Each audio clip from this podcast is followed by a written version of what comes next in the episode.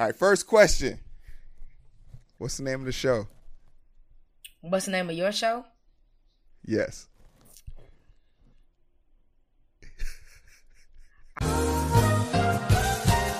I don't know. I don't know. I thought you said you I was, gonna- ready. I was, I was gonna say what I thought, and then I was like, let me not lie to him. Let me no, no, go go ahead. Let's see how far you get. Come on. It's Yeah. hero. It's Hey. hero something. Uh, nah, you wrong. I'm wrong. Oh, I thought it it's was the identity booth. There's a list of people being like I'm putting it in post right now. There's a group of people being surrounded around your face of all the failures who come on my show and don't know. I'm one Welcome to the club. I'm one of them. there you go.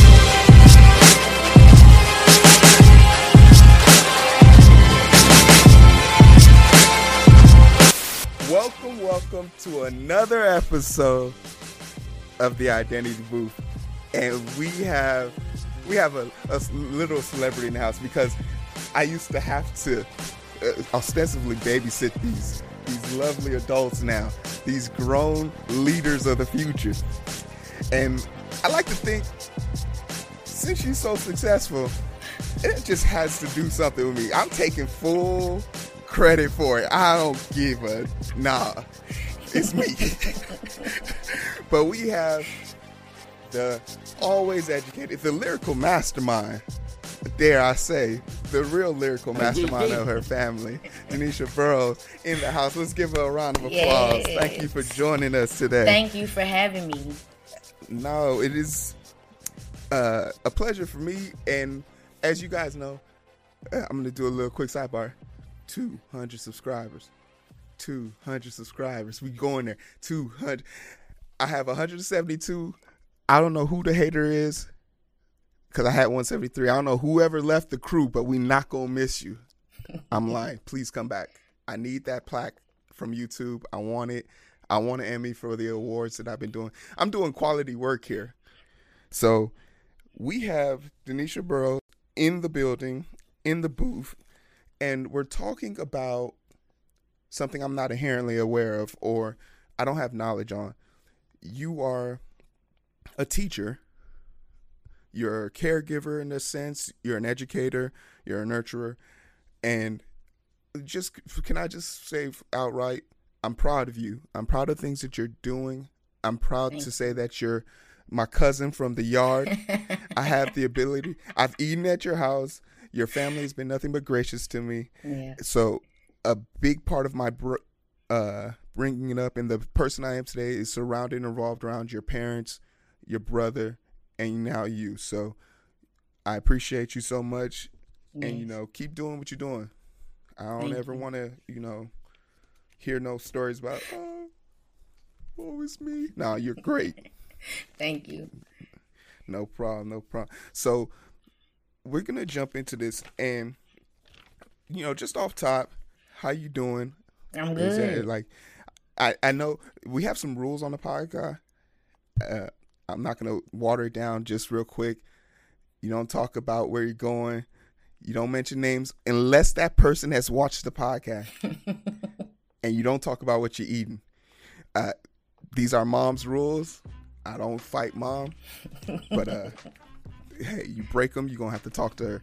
But are you doing all right? I'm doing good. I'm doing good. Excellent, excellent. And we're kind of to have a conversation here because I don't know what's going on.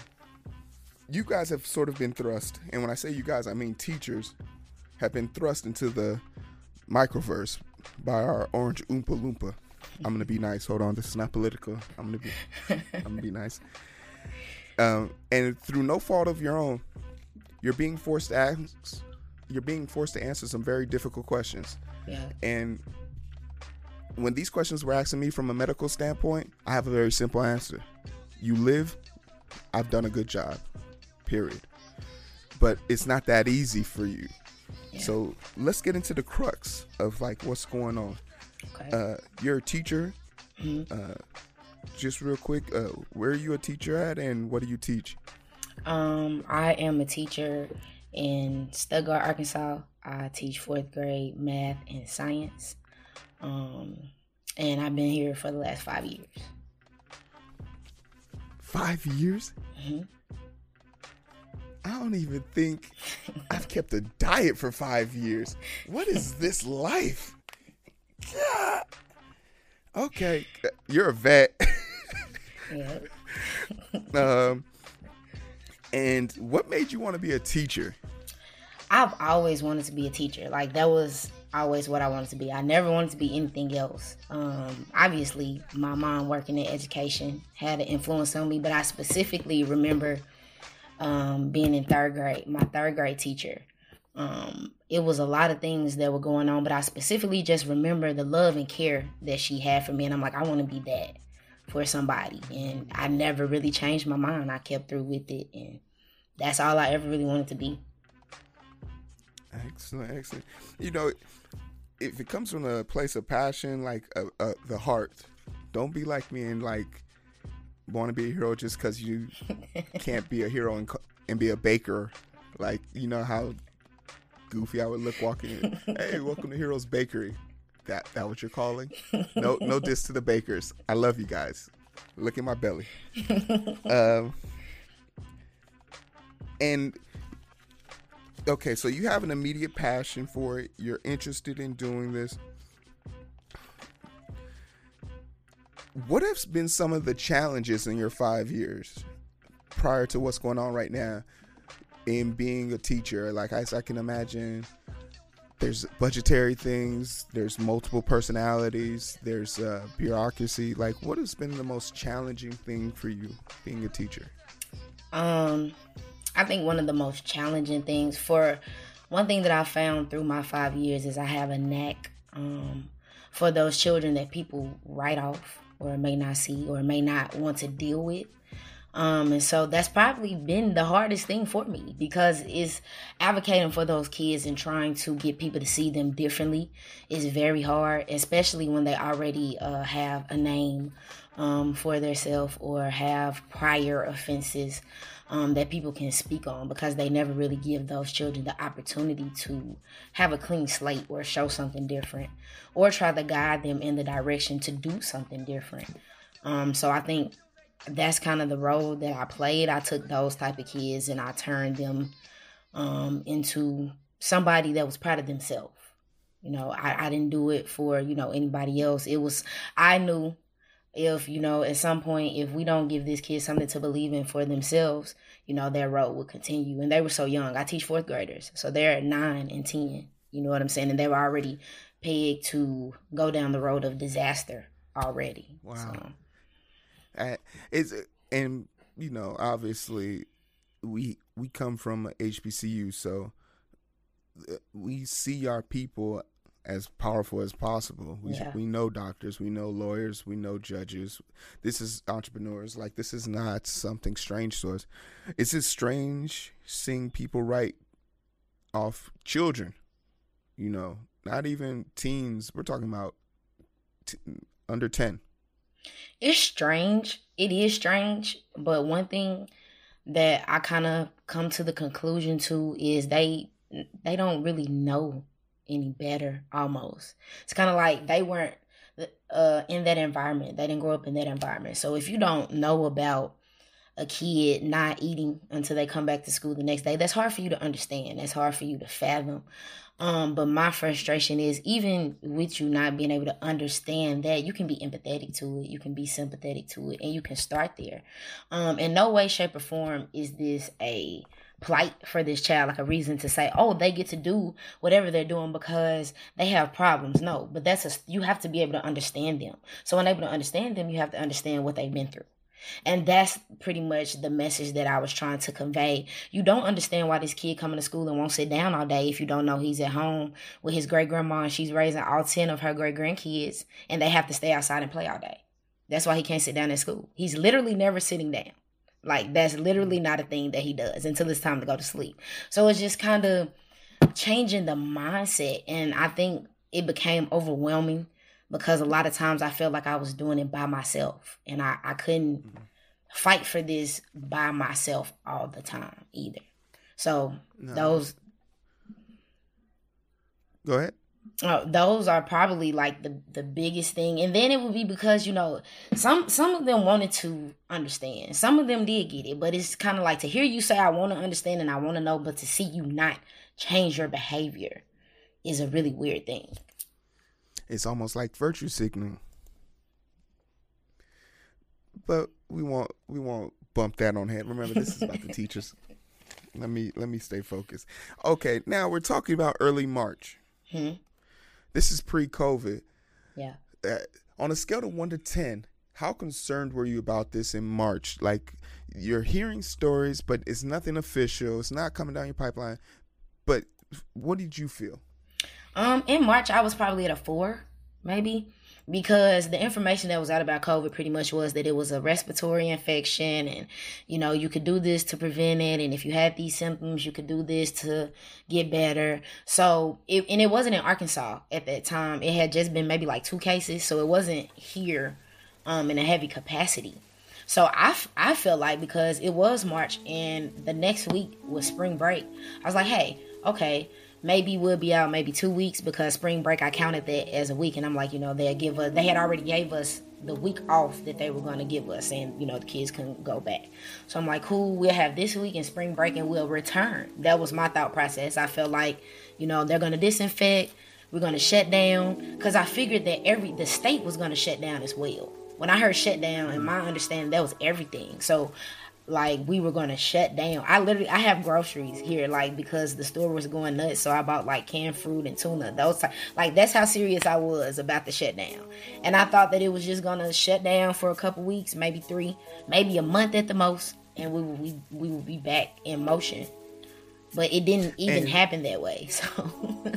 So no, it's six months later. Uh, insert the SpongeBob meme. It's now we're at this point. We're here. Is it fair to say America let down the kids? I think yes, because I feel like we could have made a better preparation for this. Um, number one, China could have been an example. They literally shut down, numbers went down, reopened school, had to shut down within a short period of time. And they had things for their precautions. They had the spray when you come in. They went their full body went through, their backpack went through disinfecting. They disinfected their hands. So something within that process did not help the situation and they had to shut down again. So I feel like as um, you as America, we should have looked at that like, hey, okay, this is what they did. It didn't work we're going back to school with no precautions, no no disinfectant spray thing, no this, you know what I'm saying? Those type of things, and you're saying, oh, it's gonna be fine and they'll live. Like that's crazy. Like look at what has happened. I think that's more so my thing. Look at the other people. What are they doing? What is Italy doing? What are these other places that have had high numbers? What are they doing? Because they're doing something that's working. Italy's numbers have gone down. See what I'm saying? So like why are we not looking at those type of things? So yes, I do feel like we fail and I feel like we had enough time to plan. And if we are not successful right now and we don't think the plan works, I honestly feel like they should have just paused school for the whole year. Honestly. Because you're, at that point You're of the mindset you're of the mindset of shutting school down for a year. A year. Because think about it. School has been shut down for this long. Okay. Mm-hmm. Parents have already figured out how to maneuver their children, where they're going to go, what they're going to do, because they've had them for a very long time. Okay. School's going to start back. Most people are not going to send their kids to school. So now you have the same setup. You have the same responsibility of figuring out what to do with your kids every day while you have to go to work. But on top of that, you have the the right to make sure that they're getting their education. And I feel like a lot of parents are going to struggle a lot of people struggled with just the the work that we gave when we were out at the end of the year. So imagine doing a whole school year. Okay? Some parents are going to do the work for their kids. That's the truth. Some parents cannot help their kids because they don't know how. That's the truth. Those kids are going to do what? Fall where? Behind. They're already behind. And then you have a very select few that will actually their parents will push them like, "Hey, this is what you're gonna do." You have that's a that that will be a small amount compared to the rest of the issues. So I feel like if we don't have a plan where we can include all of these children, the kids that are less fortunate, what about the kids that don't have access to the technology, to Wi-Fi, to a laptop? What about those kids? They're just not gonna learn. You know what I'm saying? Like what? So yes, I feel like America did feel fail our children because you're not you're giving out these mandates but you're not attaching anything to it. It's almost like a very vague statement. Like here take this use it. And we're still having to figure out the groundwork because like i said you have those kids. And you have kids whose parents are not going to be able to afford to buy them a laptop or have wi-fi. What about those kids that live with their grandparents that don't know anything about the internet? You know those type of things. It's so many scenarios. So yes they they did and I once again, this is you speaking to my audience, me, because I don't know. But a question that immediately pops to the mind is isn't there it's fair to say that there is a certain level of connection and a certain level of uh, observation that teachers get from having their students in person. Mm-hmm. You get to see the if they are being properly fed, if they have any marks or bruises, uh, if their mental stability is there. What do you say to people who are like, kids are suffering at home? Uh, they they need the schools. They, they need the schools to be open. Uh, is it more important to see these kids, or to make sure they're not getting sick? That's a hard line to draw, but the reality of that conversation is those ki- those kids that use school for a safe haven, they have no safe haven. Still, today, right now, while me and you are talking, is something happening in the world to these type of kids, COVID or no COVID. That's happening.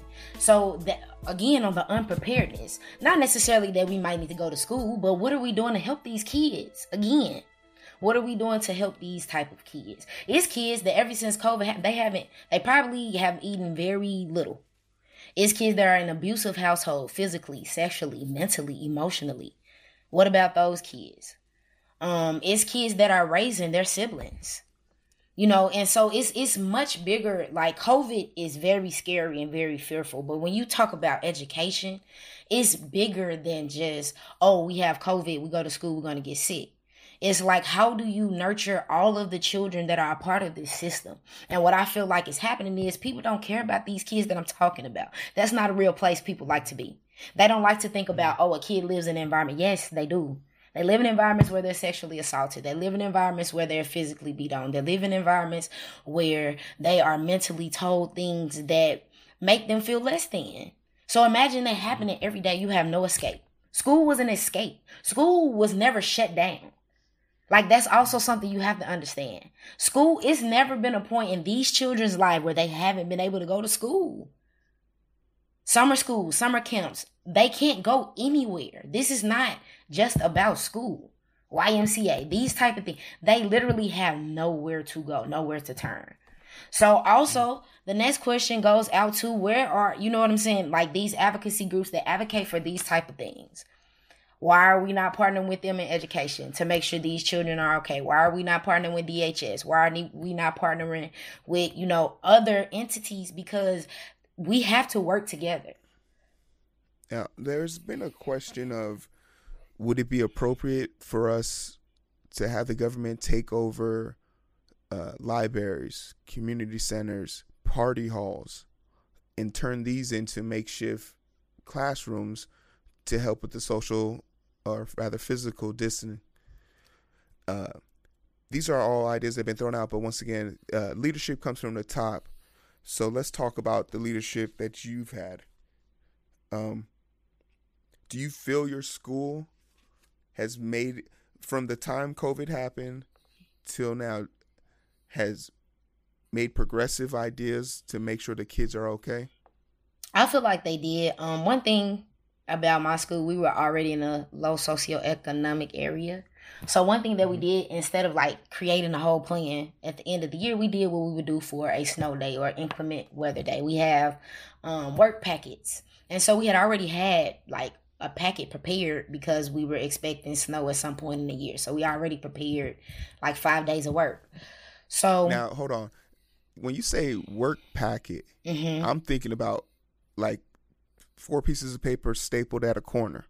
not four. It was like whole lessons. So maybe a week's worth of work, but it was maybe a page a day. And it was things that they had already learned. Now that's one thing we did. We did not give them anything new. It was stuff we've already priorly taught in the year. And they had um some for each subject. So that's how we started out. Um and in the beginning it was okay. But once we set in and they were like, oh, we're shutting down school, my biggest concern was about those children who struggle dyslexia um, those kids that are on 504 plans those kids that have um, disabilities and needs that don't allow them to be able to do work on their own we have a lot of children with dyslexia a lot of children with reading gaps just a reading gap period that hinders work in itself. Um, so I express to my coworkers that we should think about those type of kids and how they're going to be successful with the work because those same type of kids are the same type of kids who parents are in single parent homes or live with their grandparents those type of things and they don't have adequate help to help them with their work either. Did Um, you feel like those peers uh, adhered to what you're saying? I, I'm gonna assume that these weren't people who came from these communities. So, No. do you feel that there was a disconnect? I feel it was a disconnect because in the beginning they were like, "We're not gonna put, we're not gonna punish everybody for that select group of children." That's what I was told. Hmm. And so after that, I kind of backed out because again, okay, I can't really fight that battle. But I knew what was going to happen. So what ended up happening is we had we started getting an influx of parents, um, not just parents from low socioeconomic areas, but parents from middle class, upper class, you know, those type of things. Call and say, hey, I really don't know how to help my child. So at that point, they were like, oh, I see what you were saying, and I'm like, yeah. So but by that point, we Why were pretty much like four weeks in, and they only had maybe two weeks left. So it was a Why does- struggle. Why, do you gotta? Why you gotta slap somebody for them to be like that hurt? You ever notice one of the best teachers on earth is pain. Second, regret. But yeah, oh, you know, getting slapped in the face hurt. Word. Oh, dang, you're right. like, why is that a thing? All right, I digress. Um, all right, so now you're in a situation. You have all these facts. You have all these factors. You have a family you want to protect. You, you have people you want to see. Obviously, uh, you coming down with COVID, God forbid, that puts you away from your family, your friends, your loved ones. If you're being realistic, if you're presented with a situation where it's like either go back to school or quit, what are you doing? if I'm being realistic, I'm pretty much I've had that option. You know what I'm saying already, um, and I've chosen to stay in the teaching profession. Anybody that re-signed contract for the school year pretty much chose to say yes. I'm going to do whatever's required of me, because at that point we cannot debate.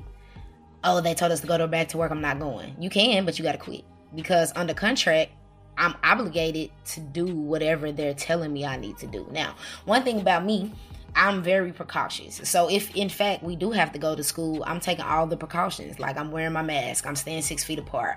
I have an apron on with all my my Germ-X, all my things I need, so I don't have to touch things. I'll be very sanit- sanitary about everything um throughout the day but when it boils down to it it's kind of like you don't you don't get that choice and the thing about it is teaching is my passion i was very depressed i would honestly say when we had to zoom like the last end of the i hated it i hated it because i my superpower is being able to connect with my kids the way that nobody else can and it's hard to do that over a zoom it's hard and then the kids that were tuning in are not the kids that you need to see so it's like, you know, that conundrum. What about the the kids that I needed to see I never saw. I never saw. So it's it's like, you know, it's it's a weird dynamic. And where do you draw the line to make it where everybody can be successful? That's really ultimately the thing. So if i had to choose and they say hey we need somebody to come up here and you have to teach that i'm obligated to do that. The best i can do is take take my because at the end of the day i could argue i could argue the point of why that's not safe. I could argue the point of all of those things, but if they tell me I have to or quit, like it's really not an in between. If I'm given a assertive, pretty much, hey, this is what we're doing. If that's the plan, but from everything that I'm hearing, everything is really s- seeming to be going towards the virtual teaching aspect of it. Okay, and I'm speaking from a medical perspective. I have I every day I go into work, every time I step into there, every time I open a patient up, I have to be prepared to catch HIV, hepatitis C, B through Z. Um, these these are common realities for me. Mm-hmm. Me catching COVID is a realistic thing for me. I haven't seen anyone outside of work or the classroom setting in six months. Mm-hmm. This is a painful reality for me. But to be someone who could be carrying COVID as we're speaking right now and infecting people I supposed to I'm supposed to love, it kind of counterweighs it. I don't think that you should be owed the burden that I'm holding. You know, I don't think uh, your job, if it doesn't detail saving a life directly, putting your life up for grabs. That's yeah. my opinion. But once again, this isn't about me. And that's one so thing I said when it when all mm-hmm. of this first started. I was telling people, and people were like arguing with me, debating with me, like angry. And I was like, you know, nurses got it bad on the front end, but teachers gonna get it on the back end. And they're like, what you mean? No, you, this is what I meant. This this conversation that we're having, this is what I meant. So, based on what I've learned so far, you can tell the future. Do you have any suggestions about lottery numbers? No. Maybe try seven. Sevens or nines. That's usually my go-to numbers. sevens don't work in Vegas. You get kicked off the table rolling sevens. All right. So now there are people speaking on your behalf, mm-hmm. and they are saying stuff like, "These teachers, you know, we asked them to, you know, teach our kids." Mm-hmm underfunded, under budget, use your own salary to buy supplies, and mm-hmm. they cry. And then, because we don't want to regulate, you know, weapons, and we tell them, hey, we need you to learn how to hit a target moving from 30 feet away to protect your kids. And they said they don't want to do it. Now, there's a whole full blown virus that's killed 140,000 Americans. And they don't want to go to school. And it's clear, it's painfully clear that these teachers are lazy.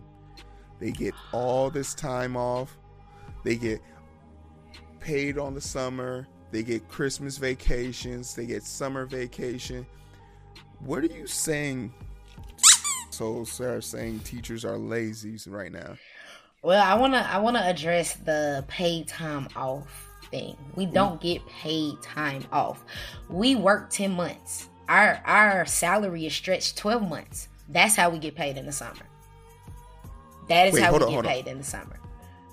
Uh, uh, hold on. I let me go back to my first grade to see the months. There's 12 months in a year. Yes. But you work 10 Yes. And get paid 12. Yes. How much money did the military just get? I put the number up now. Okay, cool. All right, so that's not fair. Dare I say that's uh, free labor? Dare I say 400 years ago free labor was called something else? This is not about me. Hold on, hero. Focus on the teachers. So, what about that? Uh, the accusation that you guys are overreacting. Well, what I would say to anybody that pretty much has any accusation about what teachers are doing, volunteer. We would love to see you. Come out to the schools if that's ever a thing again and volunteer. If not, if you know a teacher, you have a teacher friend, have a teacher cousin, aunt, whatever, go sit at their house. See what they're doing for an entire day. Just don't ask any questions. Just sit and watch what they do for a day. You only need one day. You only need one day to see what everything that a teacher may do. And also show up. If, if you got so much to say, go to school board meetings. Show up to the things that really matter that can get some stuff changed if since opinions are so large. Or, you know, substitute. It's a multiplicity of ways. Put yourself in the classroom with those children, put yourself in the position of that teacher. Or I would tell no, you to multiply your children. If you have children, multiply that and make 20 of them. And think about what you'd be able to handle that on a day-to-day basis. Also, that's kind of that's kind of our life. We get your children and their multiple personality, multiple learning what multiple just different people. And we have to figure out how to deal with all these little different personalities or big if you teach high school. And you have to be able to maneuver and give them what they need all at the same time. So just think about that for a second. That got, that got me head scratching because, like I said, I was in charge of just babysitting y'all, and I was ready to send y'all back to the crib.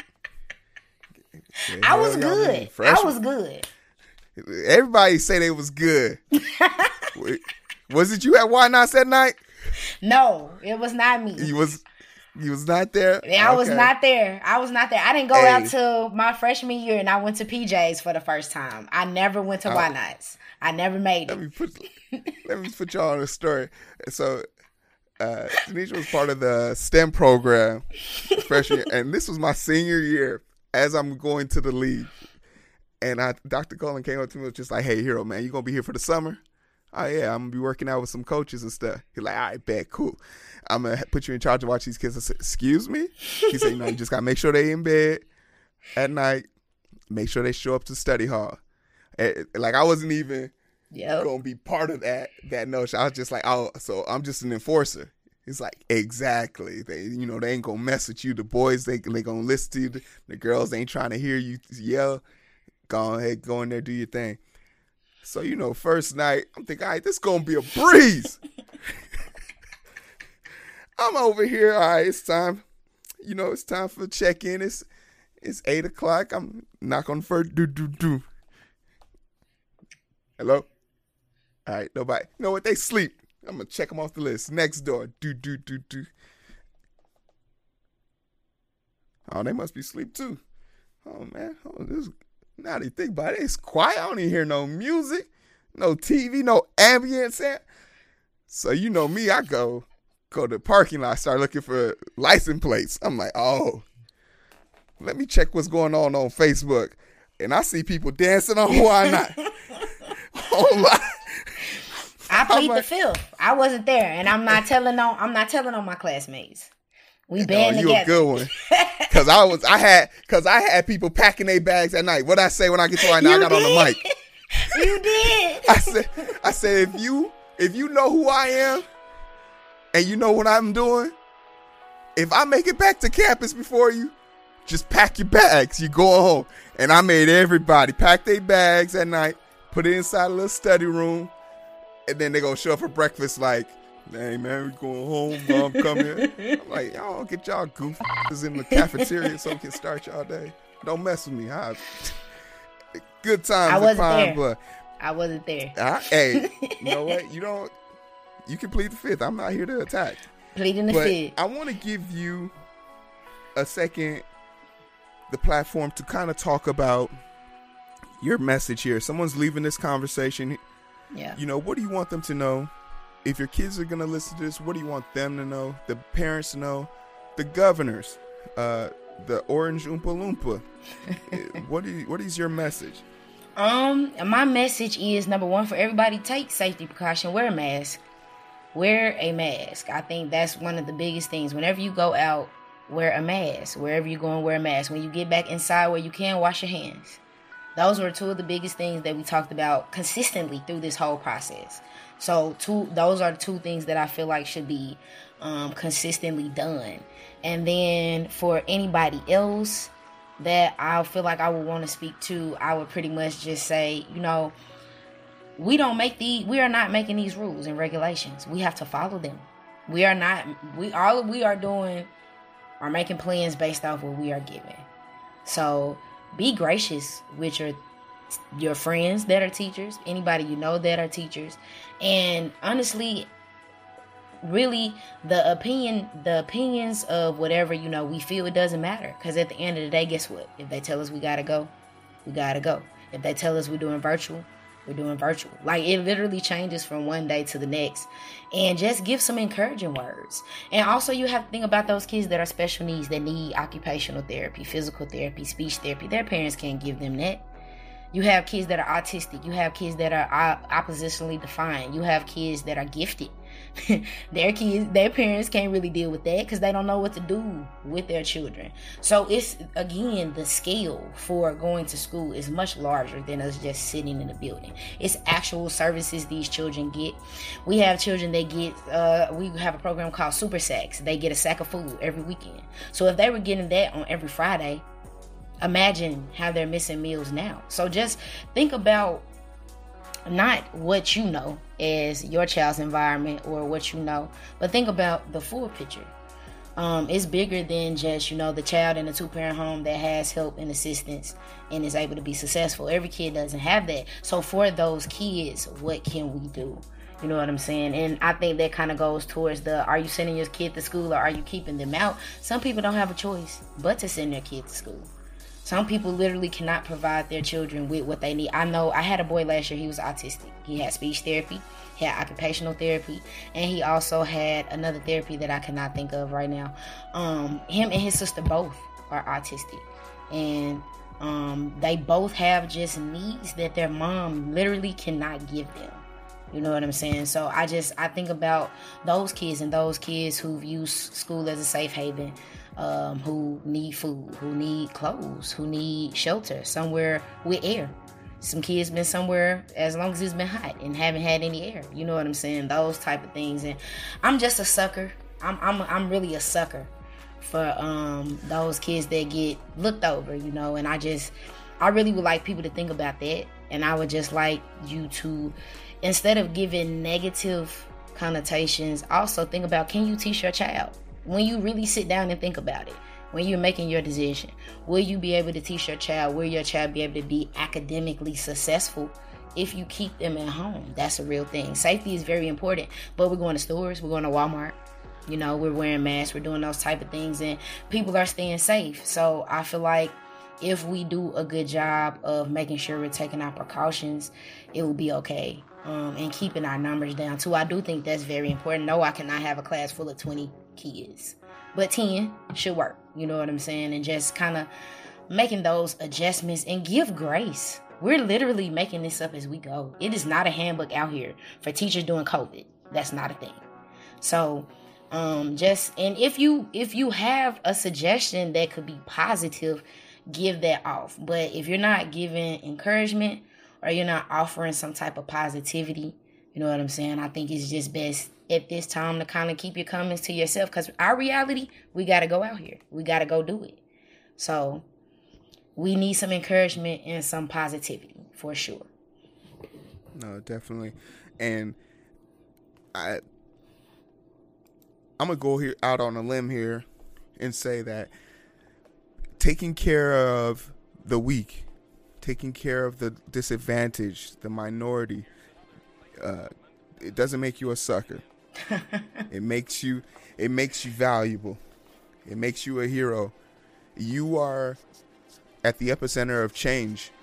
Uh, some of these kids, I mean, some of these kids will not experience kindness that if it wasn't for you. So don't you ever forget about the treasure trove of things that you're doing, and a constant reminder to you, my viewers, that we as a people can be bigger than this, but we have to be in it together. And part of being in it together is identifying with people as they try and identify with you. And that's what we try to do here on the Identity Booth. And I'm happy to say that the grasshopper has now taught the master. and we're going to give a round of applause to Nisha Burl for, you know, educating this old this old dog with some new tricks. Thank you so much for coming on the show.